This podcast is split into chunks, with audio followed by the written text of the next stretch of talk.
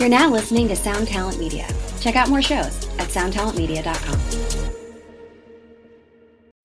When you need mealtime inspiration, it's worth shopping Kroger, where you'll find over 30,000 mouthwatering choices that excite your inner foodie. And no matter what tasty choice you make, you'll enjoy our everyday low prices, plus extra ways to save, like digital coupons worth over $600 each week. You can also save up to $1 off per gallon at the pump with fuel points. More savings and more inspiring flavors make shopping Kroger worth it every time. Kroger, fresh for everyone. Fuel restrictions apply here's the thing, and I actually I saw, I, I had said this, and then I saw Angus Young say the same thing. The feeling that I got when I went to see my first concerts when I was 13 or 14 years old, um, you know, Madison Square Garden, you know, the, the impression that they had on me is I try and tap into that feeling when I'm on stage and try and give that feeling to the audience. Not always successful at it uh, and not everybody in the audience is a 14 year old kid like me, but I'm at least trying to tap into what I felt when I watched a band when I was that age, and not just uh, what you know think oh well what's in catering tonight and uh, what's the gross and what's the you know what's our net tonight and uh, how long's the bus ride? I try and forget all that crap and just put myself in the headspace that i was at when i was 14 years old Hello, welcome back to another episode of 2020. I'm Corey Peza here, as always, with Siobhan Cronin and Benny Goodman, and uh, we're super pumped to welcome back uh, one of our one of our earlier guests. We haven't had him on in a while, but he's an absolute legend. That's Steve Stevens. Yeah, it's awesome. And he's so down to earth. I love how cool he is. You would think that, I mean, he's such a superstar, obviously. Got to tune into the YouTube, always got his shades on. Now living in Vegas, we talk a lot about the residency that he's doing there and some of his other projects. Talk a lot about songwriting and guitar playing in this episode. Yeah, he can live in Vegas all he wants, but he's still a New York Jew, and I love him for it. As we reference many times. and he's and he, but he's he's the greatest guy as far as like if if you go and watch all of our episodes, he's about as down to earth as as they come for yeah. being a legend it blew my mind the first time he came on to hang out with us, and it blew my mind again that he actually came back and yeah. seemed to actually enjoy himself and opened up about you know a lot of stuff that's going on and, and his actual songwriting process, the new Billy Idol stuff. Like it's pretty incredible. If you're a fan of Billy Idol, Steve Stevens, you're not going to want to miss this one. Like and subscribe at 2020-d.com. Listen now for Steve Stevens.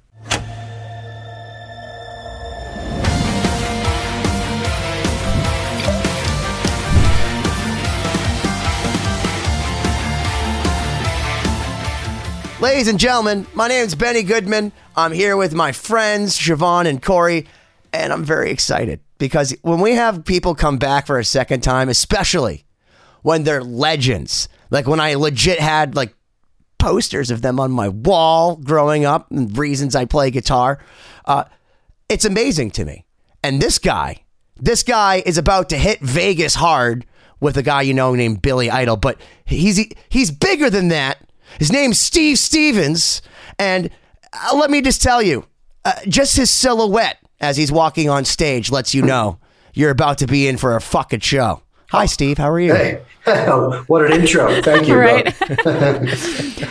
well, it's a rare opportunity because we had you on the show before. So, for anyone that's tuning in just now, go listen to part one and part two with you. It was an awesome interview. So, I'm, I'm excited for us to get maybe a little more topical this time and you know, get into some of the stuff that you're doing now. As Ben mentioned, um, you're, you're, you started or about to start a Vegas residency. Can you tell us about that? Yeah. Um, you know, we, uh, we, COVID sort of put the kibosh on it for last year, but we've been doing Vegas residencies like probably you know six or seven years now. We moved around. We were to Palms, and then we were uh, um, one of the House of Blues, and now we're at the um, uh, Cosmopolitan. Uh, which is actually the theater there is, is, is the best that we've done there. Sound and lights are incredible, and um, we we really um, we did play in there. So and, and I now I live in Vegas, so I oh, get wow. to sleep. Okay. Yeah, I sleep in my own bed. so uh, yeah, I'm all for it. In terms of the residency, like verse versa tour, like what what do you what do you really enjoy about that side of of performing? Um. Well, your crew is happier because they, yes. they're not having to load in and load out, and they could they could get drunk after the show. crawl out of bed about three or four, like the rest of us, and Um, but you know, it gives you an opportunity to really hone in on your show because it's consistent.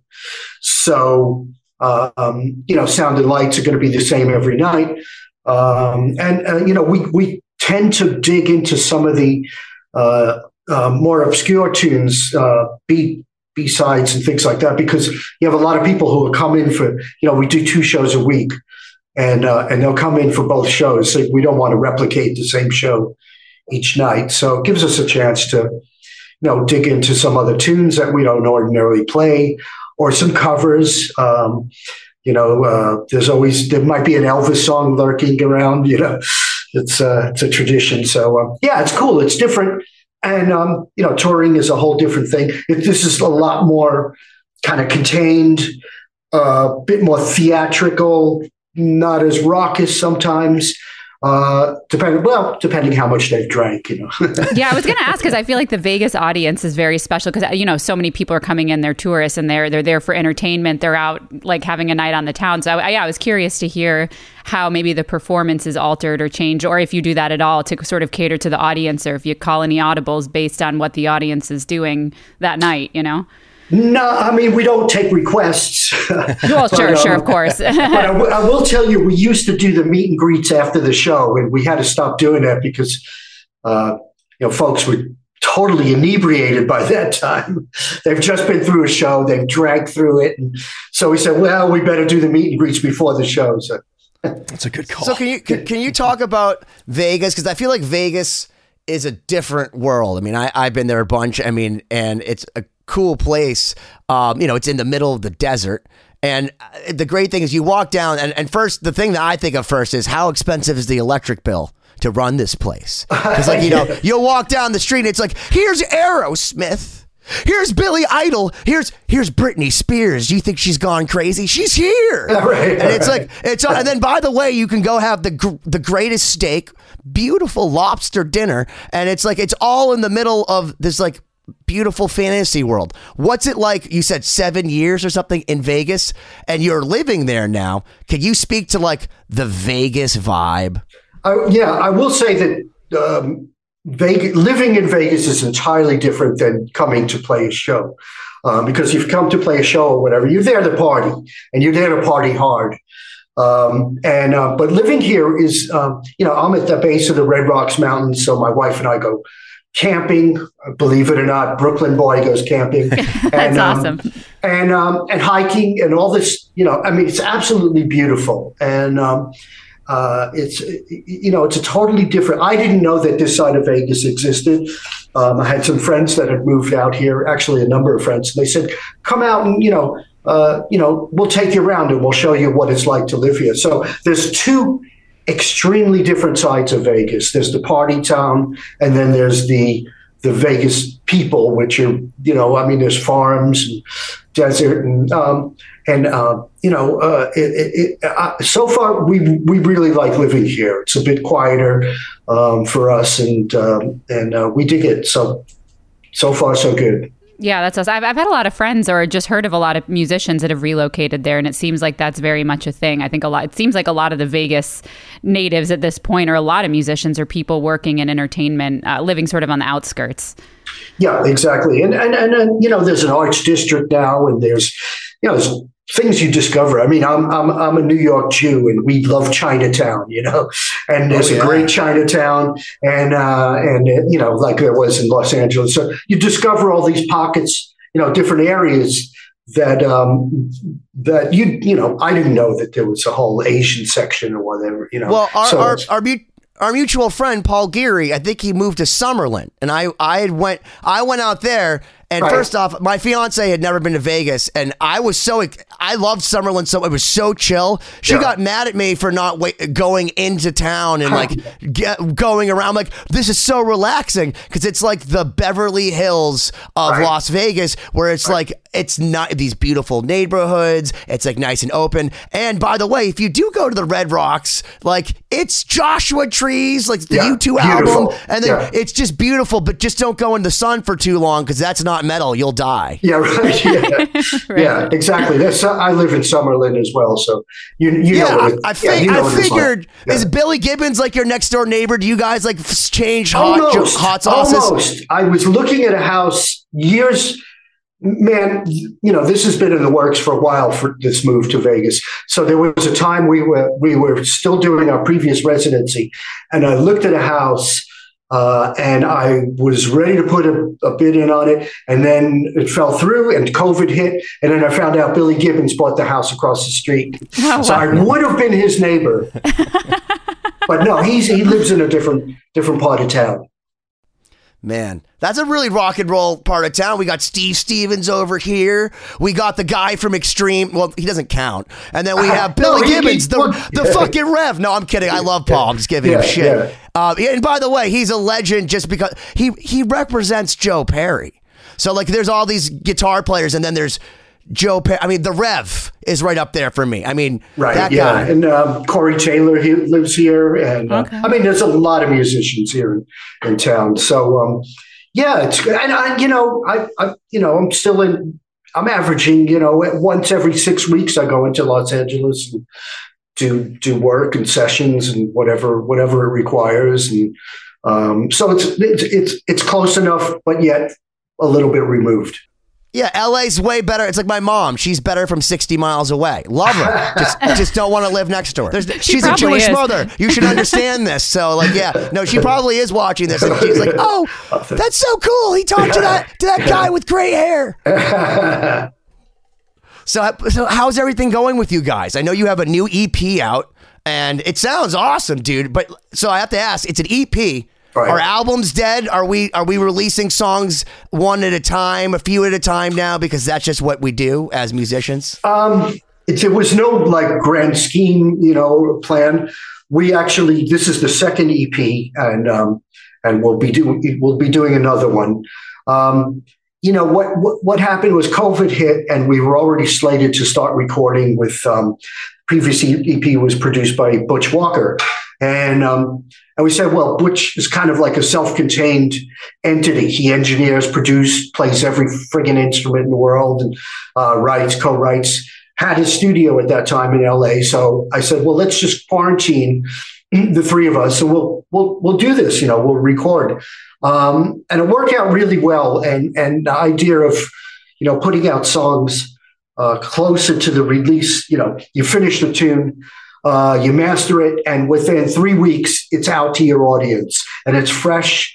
Um, whereas, you know, you know, back in the old days, you know, you do a record and it would be six to eight months. Uh, by the time the machinery got going and the pressing and the press, and and you've recorded these songs eight months ago, and they're you know, so this for us. Um, a, it's it's more immediate, and we're not we're, we're picking we're really picking the four best songs each time. You know, we might go in and record, you know, or, or demo up 10 songs and and the audience is getting the best of the best of what of what we're doing. So um, I, am really I really like this kind of format to get a get your music out quicker and and quality. And uh, so the latest EP was uh, uh, produced by uh, Tommy English and and um, and Zakk Cervini and uh, it's a bit bit more hard hard hitting than the previous one. And um, you know, hey man, the, the, the proof is in the pudding. We had an awesome time doing it, and um, the audiences. We we just finished uh, three months on the road. We're playing you know quite a number of these new songs and the audience are really digging them so i think i think we're on a, a good roll here you know? Yeah. What does that process look like now when, when you're when you finally get into a room all together are, are you coming in with like you know bits and pieces here and everyone's throwing in like oh i like that one i don't like that one or are you coming in with fully kind of constructed ideas? Like how how how much con- collaboration is going into that especially um, with producers? we we don't go in with anything because we're working with really strong uh, co-writers and and uh, and the idea. Uh, you know, sometimes when you have an idea uh, uh, that somebody's bringing in, it's kind of they fleshed it out, and and other people can feel not part of the process. And um, and you know, Billy and I, you know, we've been writing now together for forty years, and um, and we kind of know what each of us is going to bring to the table. So it's kind of cool to get in a room with a couple other songwriters and see what happens because they'll they'll add things that I never would have thought of or Billy wouldn't have thought of, and uh, and it kind of um, you know one of the things we try not to do is replicate you know things that we've done before. We you know we definitely don't want to write Rebel Yell again. We already, you know, we've done that. We got that. We play it every night. Yeah. Um, but sometimes, you know, the cats that we're working with now are able to, like, they're fans and they're able to say, "Oh, let's take a uh, a spirit of of Rebel Yell and interject it into something we would have never expected." So um, um, uh, we're cool with that process, and we're cool with accepting other people's input. Yeah, that's awesome. Yeah, that's, that's, amazing that that your like your music has gone to like the vernacular of other musicians. Because if you say like inject the spirit of rebel yell, right. I know what it means. Corey knows what it means. Siobhan knows what it means. Like you've become ubiquitous with that. So like I, I understand not wanting to necessarily do the same thing over and over and over. So right. when you say you want to keep things fresh and right. you're writing with all these writers, what is What's the what does that feel like? What is fresh? Because like there's a lot of people that don't understand this writing process. You're going and writing with these, you know, ghost writers or these producers that are, are, are great co-writers. Right. But to us plebeians that don't go in the room with these amazing award winners, What's that like? Like, are, are they psychiatrists? Are they sitting here going, "Here's here's heart and soul. Let's change this and make it catchier." Uh, thankfully, they're not psychiatrists because uh, we we they'd have, we'd get nothing done. so, uh, yeah, what did your dad do when you were three years old?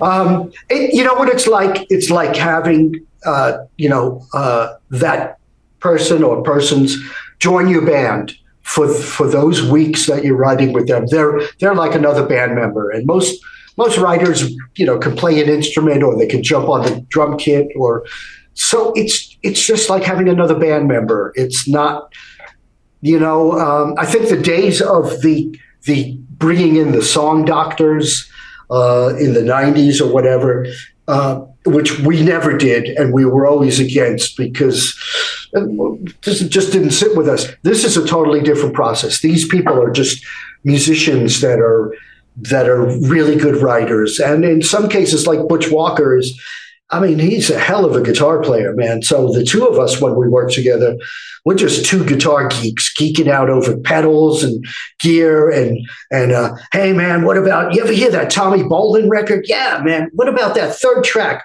What if we took a solo like that? Or, you know, we're just fans, man. We're just we're just other. They're just other musicians. That's great. I think that yeah. I think that really speaks though to the.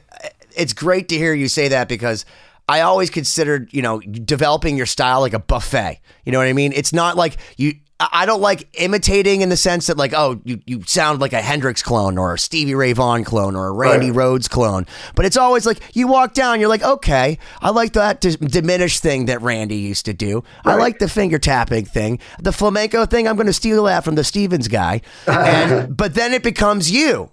Yeah. And it's, but you know, Tommy Bolin, amazing right? But like, I bet you 99.99% of the people that see you have no idea what the fuck you're talking about. So yeah. you're actually, so you're, even though to you, you know, it's like, it's a part of the buffet, you're bringing it, you're keeping it alive.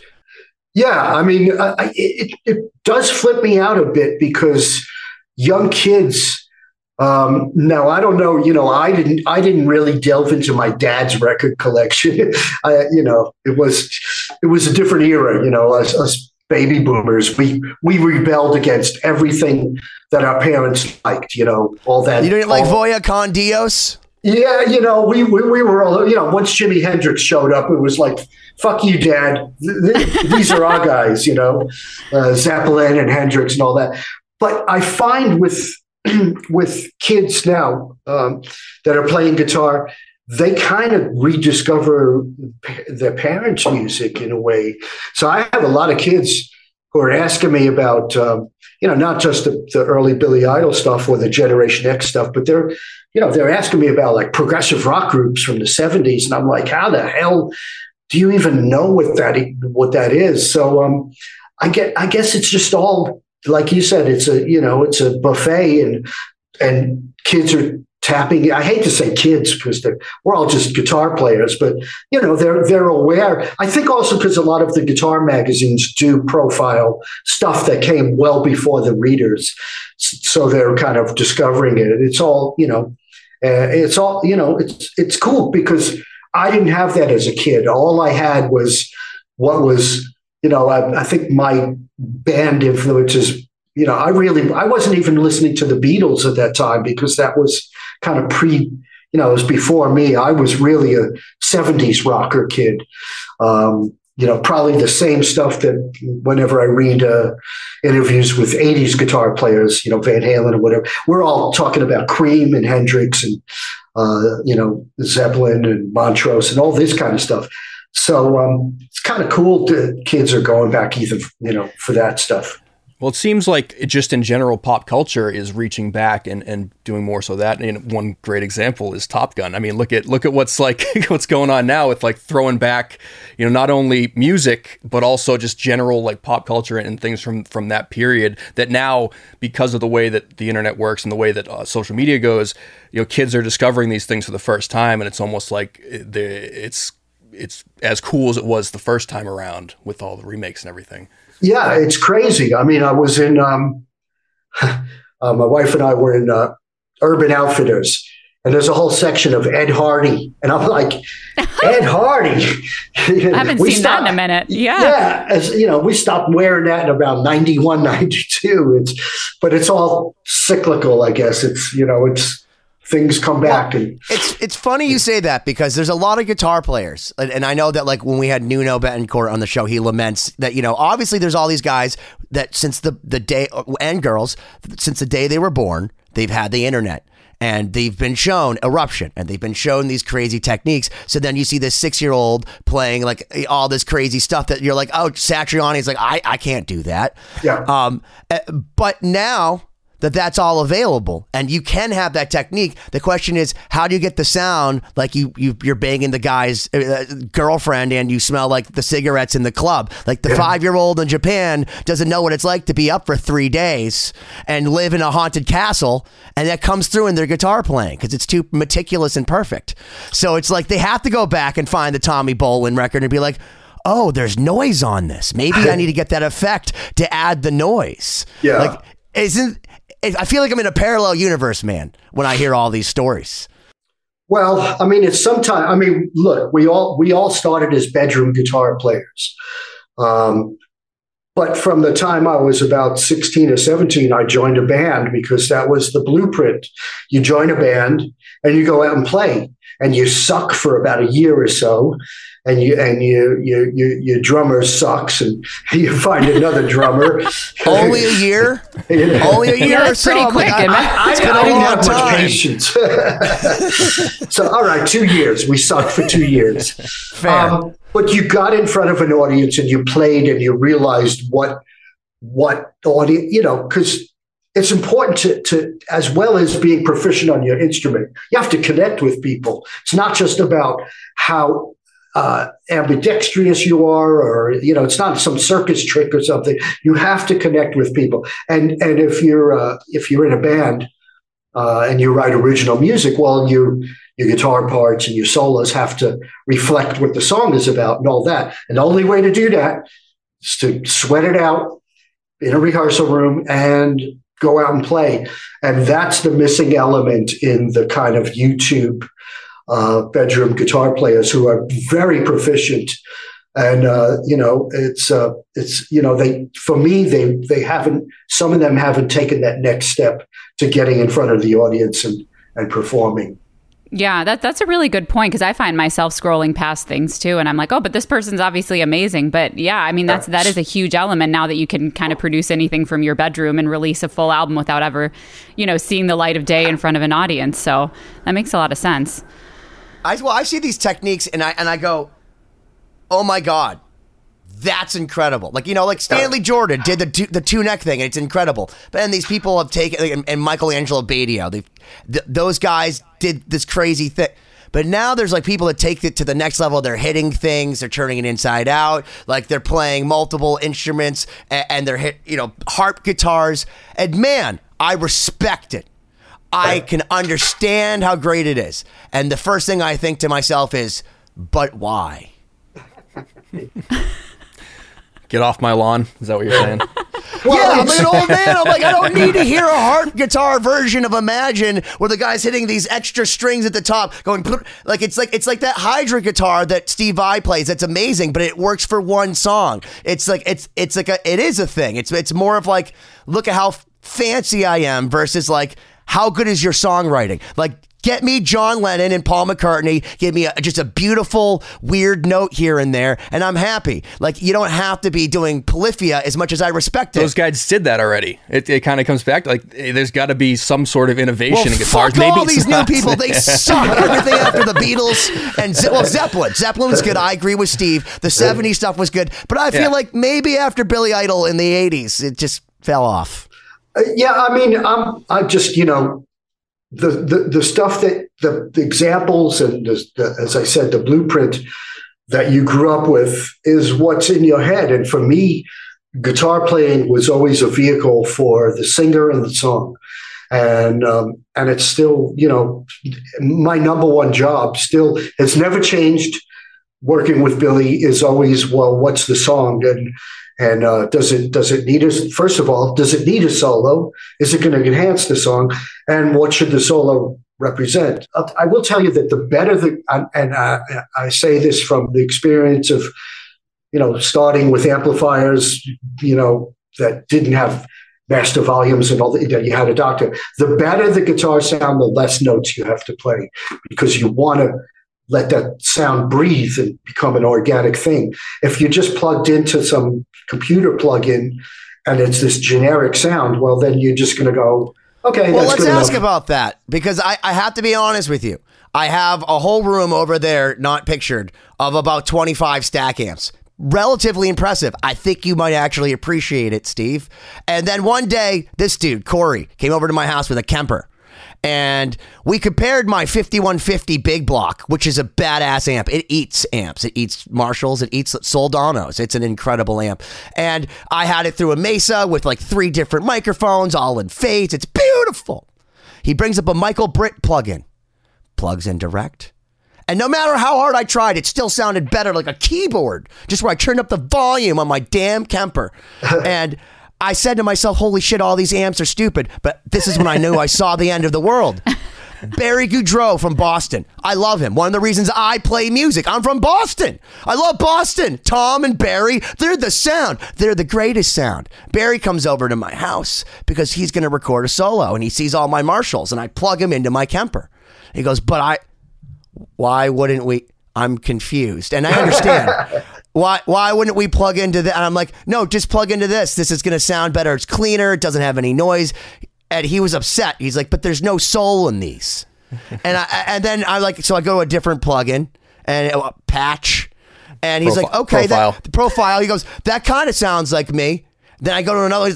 Oh wow, that sounds like me. Corey was sitting right there, and I'm telling you, man, like I feel like I've seen the chess master get beaten by the machine, and now I'm fine with the machine. Right.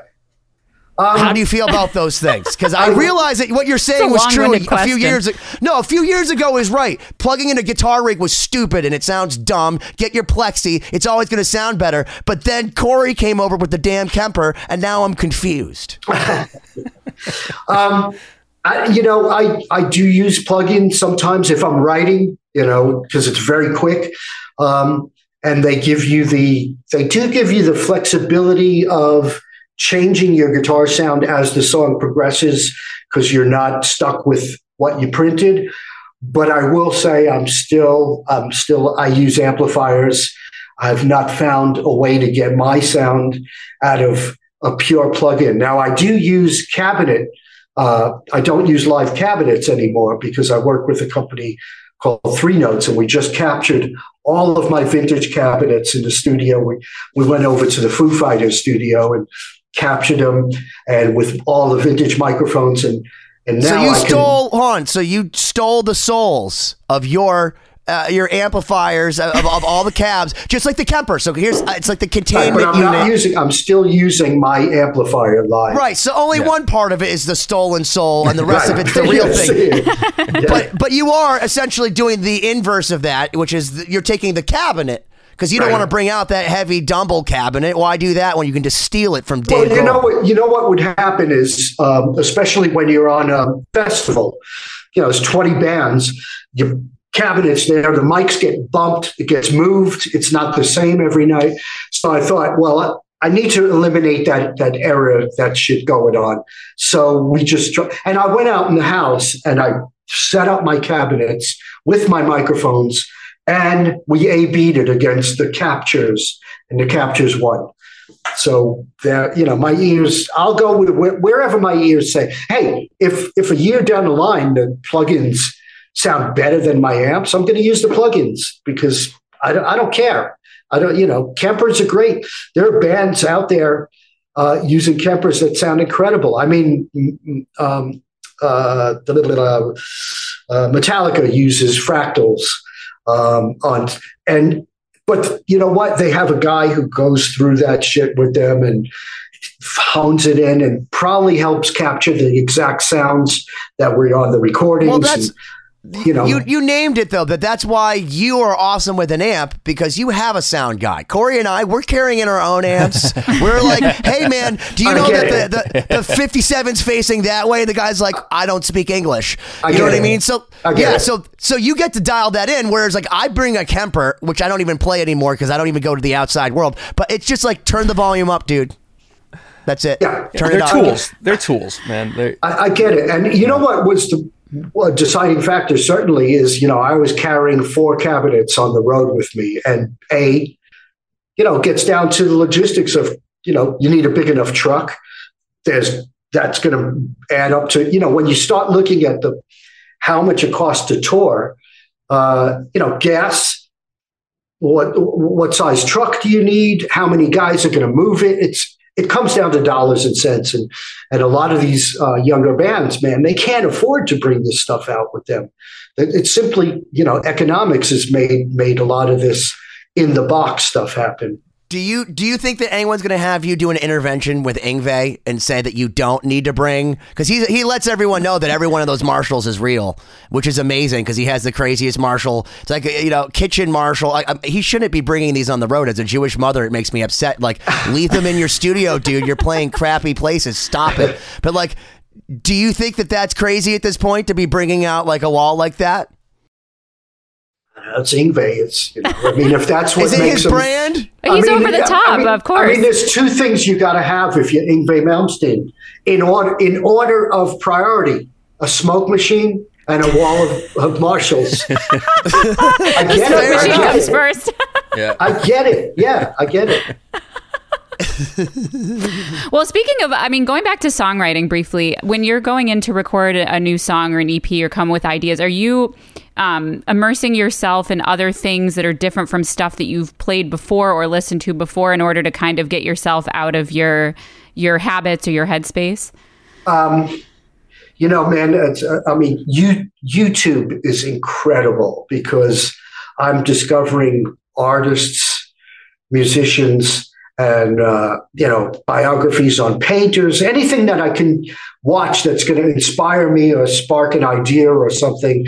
And um, i find that um, you know uh, you know uh, uh I, am discovering stuff and maybe bringing those elements into what i'm doing even subliminally um, that uh, that maybe I w- never would have thought about before. So those are the those are the kind of things. I very rarely listen to current guitar music uh, or or albums uh, unless somebody says you have to hear this this record or a friend of mine has done. Um, great example, uh, Robert DeLeo from Stone Temple Pilots. Love him, um, awesome right? dude. So he has um, a new solo record he sent me, and and I Amazing. know I know Robert and I know the musicality. I know what he's brought to that band. So a, I'm going to immerse myself in it, and that's that's been what I've been listening to. Stuff like that, you know. Um, but I, I, I, very rarely do I. I don't go on iTunes and look at what's current and on the yeah. iTunes rock chart or something. yeah, but isn't just, that like you know, doing what you get paid for? Because it's like okay, like I I I used to think people that didn't listen to music in their car were psychopaths, and now that I'm in a studio all day tracking and listening to music and mixing. I just want to sweet drive. silence, sweet, sweet yeah. Silence. Yes. So it's the same thing. It's like it's like you know you play guitar all the time. In fact, you're a guitar hero. So it's not to say that you're being ignorant. It's just you're at a point where you're still just doing your thing. So yeah. what's the point of having to like go and like stay current? I mean, I, I appreciate people that want to stay current and all that sort of stuff, but like I like that you're Steve Stevens being Steve Stevens because that's kind of like what you should you should be. I feel like. I'll tell you a funny story. Was um, I was uh, rehearsing for uh, this tour down uh, South America, Rock and Roll All Stars, and Billy Duffy from the Cult uh, was one of the guitar players. So I needed a lift back to Hollywood. Uh, I'll give you a ride, Steve. Okay, we get in his uh, his truck.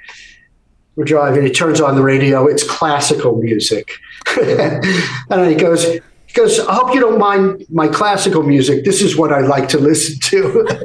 and I'm like, I get it. I totally get it. It's like, I will listen to something. I mean, most of the time in my car, I listen to comedy, and mm-hmm. uh, that's what and, and, that's what my wife and I enjoy doing. We go to comedy clubs a lot. I don't go to see bands that that often, unless it's um, you know friends of ours or something. But um, I try and you know get away. You know, like you said, got to get away from it sometimes.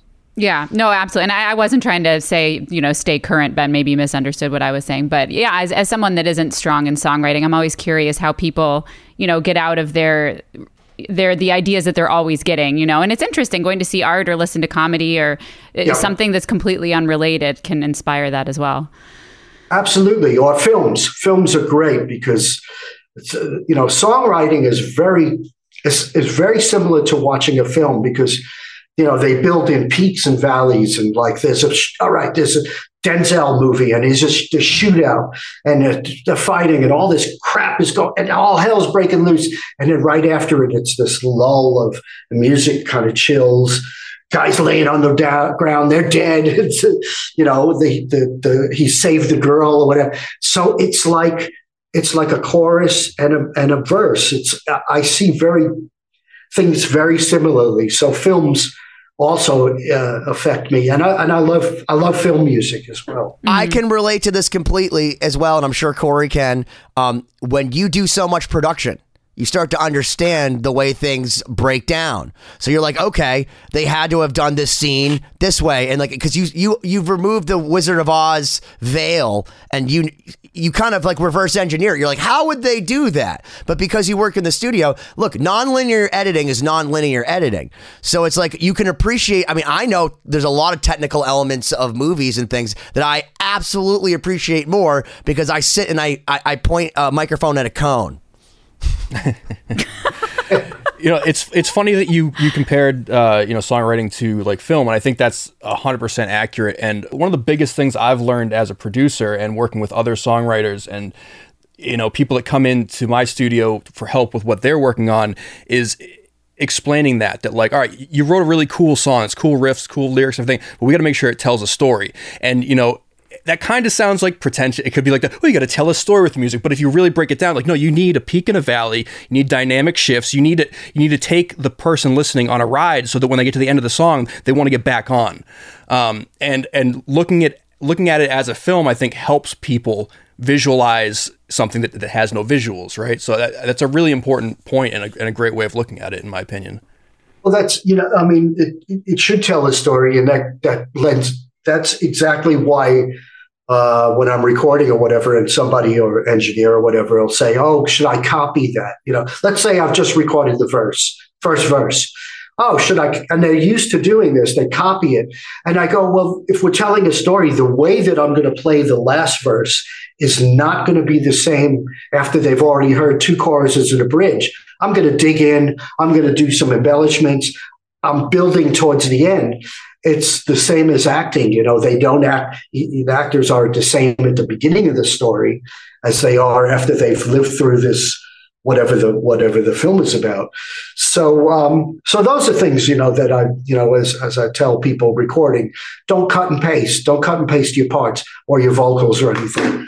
Um, it it just doesn't it's it's it's doesn't work. I think it's true, and it, it's along the same ideas of what you're saying. Is I think people it became a, a trend, the cut and paste thing, you know, because it was like, oh, well, we want people to, especially like pop music, that style, we want people to make sure they can sing along with every chorus, and that we don't want to confuse them. But now I feel like if you don't break away from that, you do yeah. those songs become stale very quickly. No matter how big of a hit you write, if it's right. cut and paste, every time someone listens to that song, they've heard the chorus three times. If they listen to the song you know, it's twice. I've heard it six times, and there's no change. So why would they listen to it again? So but by having on, those you, variations, you, you brought up a problem, Corey, because there's so many people, and we've seen this with some serious producers, man. Like, in, in, fact, Corey and I have been horrified by some of the, some of the things that we've seen where they're just like, "But can't you just Pro Tools that?" yeah. I know he almost spit it out. Can't you just Pro Tools that? Yeah. And it's like, first off, I play things a million times because every time I play it, it gets better and I get more upset at myself. Now I'm playing it with more anger, and apparently I sound better that way. Whereas other people are just like, oh, I know you you hit the wrong note, but you hit it like well enough that I can now use Melodyne and just put it, and then we can just copy it to the every every other chorus and it makes this homogenized music that has no feel to it. And right. but do you think that that's making people lazier in the sense that we're we're not getting better because we're using these tricks to just phone it in all the time? Um, I, I, I see a definite trend getting away from that. I think when when when everybody could, you know, have accessibility to Pro Tools and they could do that, everybody went crazy doing it. cut and paste, cut and paste.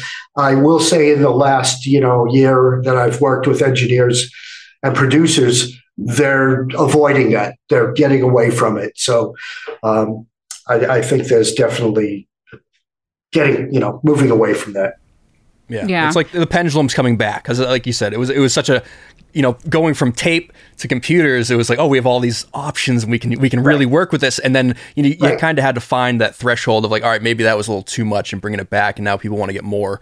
Yeah, I mean, like, um, look, uh, you know, it used to be really if I worked with a singer or whatever um, back in the day, and having to get uh, you know per song a, a great vocal performance. You sometimes had to kill the guy to sing the song uh, you know, 12 times and then you cut and then you edited it, right? You've picked the best bits of it. By the time the guy sang it 10 times, he's like, he's, for, he's already thinking about his pitch. He's thinking about timing and he's forgetting about just the inspiration. So if you get that initial vocal take and you just need to fix a couple of things, but keep the integrity of the performance, I think that's a good thing. Just you know, you don't want to you don't want to auto tune a rock singer to well, death. comping it. Let's yeah, yeah. let's let's discern the difference. Comping for me is great. I'd rather someone sing thirty seven times and get a little bit of the magic, and not to use any auto tune or any timing, and just be like, "Wow, you did this weird thing with your voice, but that sounds awesome." Versus you're you're sitting there and you're quantizing things, you're right. fixing the pitch, and you're you're stripping all of the humanity out of it. Because the thing is, a lot of the times, and this is how I actually have written a lot of vocals myself is I will sing something a bunch of times and to make a master track I go and find that magic and then I go okay that's how I should sing it and then use it as an example back to myself. Right. Hey man learn it that way and now right. don't suck. Right. I think that's that, that's exactly how it's been for however long 50 years. That is exactly how it's every record that I've ever done that's the way we do it you know you, you or, or you take it home or you know you say okay, you patch it together, uh, even with a guitar part, uh, you know, and maybe you'll say, okay, take that home and learn it that way, and come in fresh the next day with that with that as your guide, and and um, that's usually worked really well. Yeah. When it um when it comes to working with some of the songwriters and producers that you find, what are some of the things that you're considering or looking for when you're choosing like who specifically to collaborate with on an upcoming EP or song or album because it it seems like it changes here and there from project to project. Is are, are you looking for some variety in kind of the styles or background? Like how do you go about choosing those people? Um well, in the case, um, in uh, one of the co-producers that we worked with, Tommy English, Um, he was suggested to us by Butch Walker, and I figured, well, Butch is not going to, you know, recommend somebody who's, you know, um, a lot of times, you know, I go on recommendation. I really do. Uh, and Tommy recommended the, the co-producer Zakk Cervini. I really because you know I don't have the time to sit down and listen to. Okay, uh, we're going to work with so and so. I'll listen to the last ten records that he's done. Mm-hmm. You know, I don't, and you know, and and and, and a good producer or engineer is going to approach your project entirely different than the one he he's not going to replicate his previous record. Mm-hmm. So um, I really go on recommendation mostly, and it's usually very rarely do we find that hasn't worked out. Yeah, mm-hmm. Zakk Zakk Cervini is uh, killing it right now though as as as a producer and his his sonic his mixing ability and, and everything he's he's got like that modern very hard hitting rock sound absolutely nailed he's uh he's doing oh he's brilliant yeah. he's brilliant and i started to see his name on a lot of different things and they were very different from each other um, and i said oh who's this guy uh, you know, mm-hmm. okay, is you know, and I remember taking note of that. And, and, then when Tommy English recommended him, I said, I know who you're talking about. Let's get him in here. He's great. It's great. Yeah, that's yeah, awesome. For for like um, you know, we kind of went over the songwriting um, on on the newer material, but for a sonic palette, like, do you guys have a uh, a goal or an idea when you go into these newer recordings where you like, you know, I want this to be a little different than before. I want this to have this element. You know, anything from that direction? Um, I think that you know one of the things that we always tried to do back in the day. Uh, you know, even when we were doing Rebel Yell, we between Billy, myself, and our producer Keith Forsey, we always felt that rock records didn't have the bottom end that a R&B records had or dance records had. And I remember, you know, you always had to take because it was you were recording for vinyl, so you had to take into consideration how how much music was on it because the grooves, you know, grooves would get smaller. You couldn't put as much bass on it because the needle would skip out of the grooves. So we were always fighting that. You know, all of our louder tracks had to be at the beginning of the record when the grooves are bigger.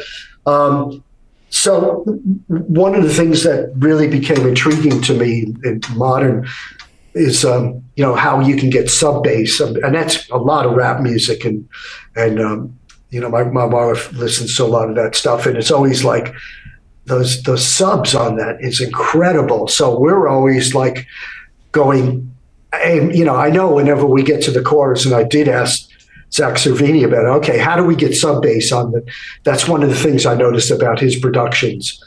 Oh, you're using synth bass to double the the. Okay. Oh, yeah, you, that was know. an epiphany. I went, I, I, I went and played a new Muse record for for Corey, and I said, "Dude, how the fuck?" And he was like, "What they do is they take uh, keyboard." And then they double, and so we did that for our new song. I was like, "Oh, the sonic power of just so, like playing clean. It's that's amazing. And here's the here's the power of the computer because you can automate your mix so that when that chorus hits, that maybe you carve out a space out of your kick drum and out of your bass guitar for that synth to suddenly take over, and suddenly your chorus is like slamming. And you couldn't do that back in the day. You couldn't see it visually where that's where that frequency should reside. That's that's what's great about computers. Listen, we, we were told not to do this by Jonathan Weiner, the incredible mastering engineer, but I put high pass filters on everything other than two instruments, and that's kick drum and bass, and they get to live wherever they want to live, and fuck all of you below hundred. yeah, just just just get rid of all the other instruments. Just kick, drum, bass, and, and vocals. That's all you're going to need. Anyways. And you got a Billie Eilish record. and You're good. as, as a guitar as a guitar player, I really resent that. so, well, let me ask you this: So now that you're in Vegas and that you guys get to hang out, you get to go sleep in your own bed. Um, you don't have the crew like loading out every single night. Do you think it's more conducive to writing? Songs and like crafting more material to choose from because you, you said it's like fresh and you know it used to take a long time to do a record and now you know you could have a song out in a month if you wanted to Absolutely, and and it's more topical. you know, we we were always afraid of writing about current events or things like that. We steered away from it because who the fuck knows where the world's going to be in 10 months' time when the record comes out. Mm-hmm. Well, now you can write things that are current and pertain to things, uh, you know, that, that are happening in your life at the moment. So, uh, like, um, uh, you know, as Billy says, the, the our latest single, um, Cage is was really about you know breaking out of the pandemic and and uh, you know feeling like we're going to go okay we know we're going to go out and tour and we're going to go play we got this new song this single and it's it's very representative of getting out of the fucking COVID quarantine and and we we weren't afraid to put that out because it is current. Yeah. I, I, by the way, that's also the name of the EP, and I was a little bit upset because I wanted the signed version from like Talk Shop Live, and I usually find that shit out right away, and you sold out immediately, and it pissed me off because apparently uh, talk, you're still talk, talk, talk, to me afterwards. I might know a guy. okay, I don't know if I have any more wall space because my fiance, actually, true story, she made me take my David Bowie paintings down off of my oh, no. wall above my no. bed. Oh no, no, they're over here, but she was like, they're ugly, and I'm like, but they're da- and they're the artist proof from David. And I was like, no. So now it's all been relegated. So I have to be very sparse. But I, okay. I, I would love to have a, a, a, Billy Idol record on my wall. Okay. I got to ask you behind you, it's a picture of a band by by your Les Paul, uh, the the recording one. Yeah, the black and white. Who who is yeah, that? That's that's Queen signed by oh, Roger okay. Taylor and okay. uh, Brian May. The yeah. Hot Space record up there, which you could see the bottom of, right, is signed okay. by Freddie. That's the only one I have by Freddie, but it's a huge Freddie autograph because I'm a nerd. Because here's no, the thing, it's, Steve. It's great, man. This is my temple. Because yeah. okay, let me let me give you an example. I've had a bunch of people that should Glenn Hughes, Barry Goudreau, David Ellefson. They all see my house from the outside and they're like, "Why did I get dragged down down to this dude's house?" But they walk here. They walk down yeah. here and they see my 150 guitars, my grand piano, my yesterday and today Beatles record, uh, all the stuff, my Van Halen signed shit, and they're yeah. like, "This dude." He lives this. He he sings with the rats, but he yeah. plays vintage Les Pauls, and he has no fucks given about sound. And that's yeah. that's that's my religion, dude. Yeah, that's it. Yeah. There's no more to that. There's not a question. It's just me saying. That's cool. I mean, it's good. Good to keep your, you know, keep your heroes uh, up there. I got to tell you an amazing thing. So we just finished. I'm going to boast here for a minute. So do Please it. Do. do. it up. this is a big deal to me. So we just finished uh, about ten dates in, in the UK. Um, we just got back, you know, last week, and um, uh, the, our one of our supporting acts was uh, Toyah Willcox. She's married to Robert Fripp from King Crimson. I'm a well, huge. That's why King- people are asking. I was going to say that's why people ask about King Crimson and vintage '70s stuff because they do songs together. Continue. So um, I'm a huge King Crimson fan. Had from the very beginning had all the records up on my walls, and um, so I'm like hoping that I'm going to meet Robert Fripp, one of my heroes. Not only do, do I meet him, he uh, he writes me a letter, a, a handwritten letter. I'm not going to say too much about what he said in it, and then posts on uh, Instagram about how how amazing a musician I am. And now Robert doesn't do this kind of stuff. He doesn't even no, take photos doesn't. with people. I, no. I got a, I got I was a little reticent about asking him for a photo. Said we hope you don't mind, you know, just like and the way that the way that I won him over because I'm such a I'm such a fan is I named now, before he was in King Crimson, I wanted him to know I knew the history. So before he was in King Crimson, he was in a band called Giles, Giles and Fripp. Okay. They put out uh, eventually a record of their their demos, which was done at this house. And I started to name the songs on the demos. And he knew. I said, you know, I, I'm a real fan. I know about those. So so he realized I was really, I, you know, and he, it it just blew my mind. And it's just like my wife. I'm like, I am no longer taking out the garbage. I am no longer flushing the toilet. I, I've, I've, it's it's I'm a god now. Robert Fripp said. Robert Fripp said I'm great. No, that's it. So now for Siobhan that doesn't understand the incredible nature of Robert Fripp, he came up with this thing called Frippertronics. A little bit pretentious, yes, but uh, it, it, was all this overdubbing and crazy. Like you, Tom Scholz and Eddie Van Halen, like you know, coming up with all these ideas. This guy from this band called King Crimson was like, "Hold my beer."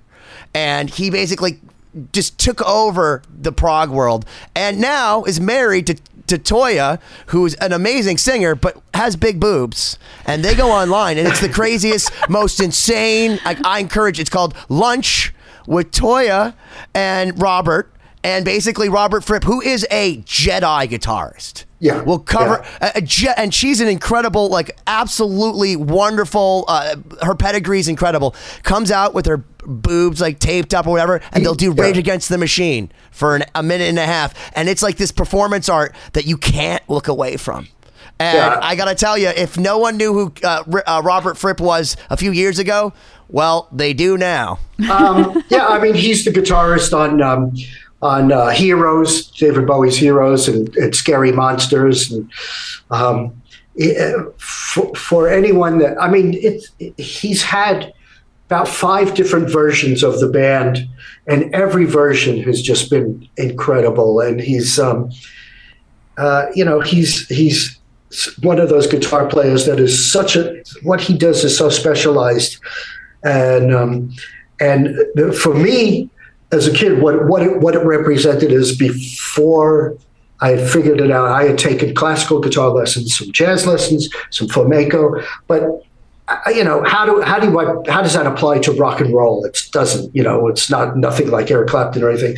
Well, when I heard Robert Fripp, he was taking all these elements and he showed a way like a blueprint of how how you can um, use these elements. And for me, that was huge. It, it's like it opened up a whole Pandora's box of uh, of musicality, and I still refer to what would Robert Fripp do? you know, Yeah, think, that's that's yeah. interesting. Yeah, because yeah. I, I come from the classical world and I've dabbled a little bit in jazz and other things just to, to get inspiration for songwriting. So, and I haven't figured out how to use well, that at all. his great quote was uh, they said, "How did you um, how did you come about your guitar style?" He said, "I combined uh, Bartok with Jimi Hendrix." So nice. I love that. But, th- yeah. but this also goes back to your brain freezes. Like probably when you're like 20 years old, you were rocking to King Crimson. Yeah. You know what I mean? So forever, Dimebag Darrell and Zakk Wylde and Eddie Van Halen, um, you yeah. know, will look over my shoulder. But you know, right. and, and, for years to come, it's going to be you know the Steve Stevens, and then it's going to be you know Tosin Abasi, and all these newer guys are going right. to be the new dudes looking over your shoulder, going, "What what would Tosin do?" Right. You know, so it's it's it, but it's interesting. You know, you go back to Robert Fripp, who again, like he could walk down the street in the United States, and, and no one has any freaking idea who he is. Um, Absolutely, um, you know what I mean. Uh, and, and meanwhile, you who everyone recognizes you. Um, you know what I mean? It's one of those things where it's like it's amazing to see how much reverence you have, but you're keeping that alive through your playing, and I think that that's incredible. Yeah, I mean, like you touched on an important thing is that that music, the music that you discover from the time you're adolescence, probably about twelve to about fourteen or fifteen.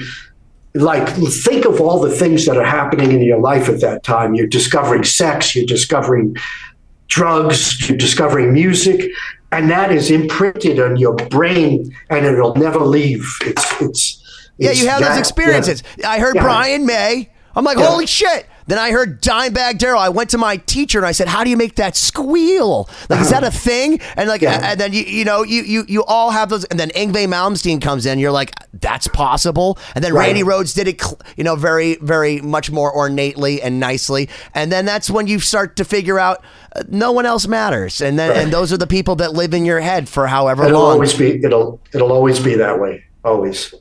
Yeah, it's wild you live in my head though, so that's just so you know. You live in my head with a ray gun. That's what well, I think about every single well, time. Here's here's the here's the thing, and I actually I saw, I, I had said this, and then I saw Angus Young say the same thing. The feeling that I got when I went to see my first concerts when I was 13 and 14 years old. Um, you know, Madison Square Garden, you know, the, the impression that they had on me is I try and tap into that feeling when I'm on stage and try and give that feeling to the audience. Not always successful at it, uh, and not everybody in the audience is a 14 year old kid like me, but I'm at least trying to tap into what I felt when I watched a band when I was that age, and not just uh, what, you know, think, oh, well, what's in catering tonight, and uh, what's the gross, and what's the, you know, what's our net tonight, and uh, how long's the bus ride. I try and forget all that crap and just put myself in the headspace that I was at when I was 14 years old for, for that two hours that I'm up there. And I saw Angus say the same thing when he would go see, you know, uh, the first time he saw uh, Chuck Berry or or even Led Zeppelin. He's tapping into that, even as as huge an artist as as he is, and as as as a monumental guitar player. He's still that same kid, you know. So that, that will never change. That's awesome. Right well yeah. put. And uh, yeah, we're coming up on the uh, the end here, so we want to uh, definitely give a, uh, a, a promo again. The uh, the residency is coming back for the first time since COVID. Is that what it, it is? Yeah, yeah, for us. Yeah. So in Vegas, they've make sure you guys go out go of the cage, which is the new EP. Right. Breaking out of the cage. It's it's yes. not a metaphor. It really happened. Although there might be a cage. Who knows? If you go to Vegas, uh, what happens in Vegas uh, stays on oh, YouTube. We, we thought about that. We thought we thought you know big production. We'll have this fucking cage. Billy will come out of the cage. And, but know. then Stonehenge just came down slowly. yeah. Yeah. the two foot Stonehenge. Yeah, right. um, anything else you want to let our listeners or viewers know about? Any um, any other projects outside? Uh, um, I'm sure I'm forgetting stuff, but I have a new a new Friedman amplifier we just released for all the gear nerds. Um, uh, Friedman SSDL Deluxe, and I've been touring with that. And it's an awesome amplifier. I still have my guitars with Knaggs uh, that are available. Uh, if you go to Knaggs Guitars, K N A G G S, um, uh, part of proceeds go to um, uh, MusiCares, which is uh, helps musicians with substance abuse problems. Um, I'm sure I'm forgetting stuff, but you know, catch me on Instagram, or I try and keep current and um, Facebook and, and Instagram. There's always there's always stuff going on there. Awesome. Well, thank you so much, Steve. And I mean, Thanks, I have so guys. many more questions, so many more questions, but I, I, appreciate you taking the time as always. Thanks, baby. Um, it's, it's you, you, guys are great. I enjoy doing it. Oh, thank you. No, yeah. it's awesome to have you back. Really. Yeah, yeah. So you were just on the road. That's yeah. Me, yeah. So I'm actually still technically on the road, but we had a rare two days off where we ended in Florida, gotcha. and it was close enough where I could come home. So I'm in my apartment right now until tomorrow morning. We got like another week left. Uh, we're doing a small acoustic tour right now. Awesome. So awesome. it's fun. It's it's really cool. Just afternoon shows, low key for like a lot of our big fans. So it's capped at 150 so, people.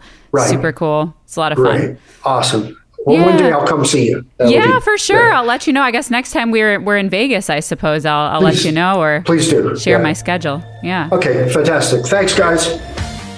Thank you as always for checking out this episode of 2020. Please visit 2020-d.com, like and subscribe to the podcast so you don't miss out on future episodes. This week's throwback clip is from episode number 33 featuring Satchel of Steel Panther. Check it out.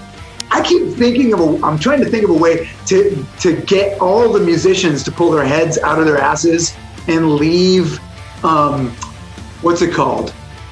Apple Music and um, Spotify. Oh yeah. Mm-hmm. It's like take the power back because there's literally one dude who owns Spotify who's lit who's who's got 32 billion fucking dollars. Yeah. And he's just a dickhead. who went, hey, I'll make these guys, this, these record companies sign a contract with me, and we'll get all the money, and all the artists will be broke for the rest of their lives. And you know, I know, I you know, there's probably people that are hearing this going, man, fuck Satchel, He doesn't want to give away his music for free. But there, there will be a day when nobody will be making music anymore, and you're in the period right now where it's all dying. Hey, what's up? This is Blake Wyland. I'm the host of the Tone Mob podcast. It's a show where I interview guitar people about guitar stuff. We talk about their pedals, their amps, their accessories, their preferences, all that stuff, as well as a healthy dose of whatever comes up. Topics have ranged from aliens to addiction and anywhere in between. Oh, yeah, and pizza. We're definitely going to be talking about pizza. So get the show wherever you're listening to this podcast at. Just search The Tone Mob in your search bar and it will pop right up. Come join us. We're having a lot of fun. Thanks for checking it out.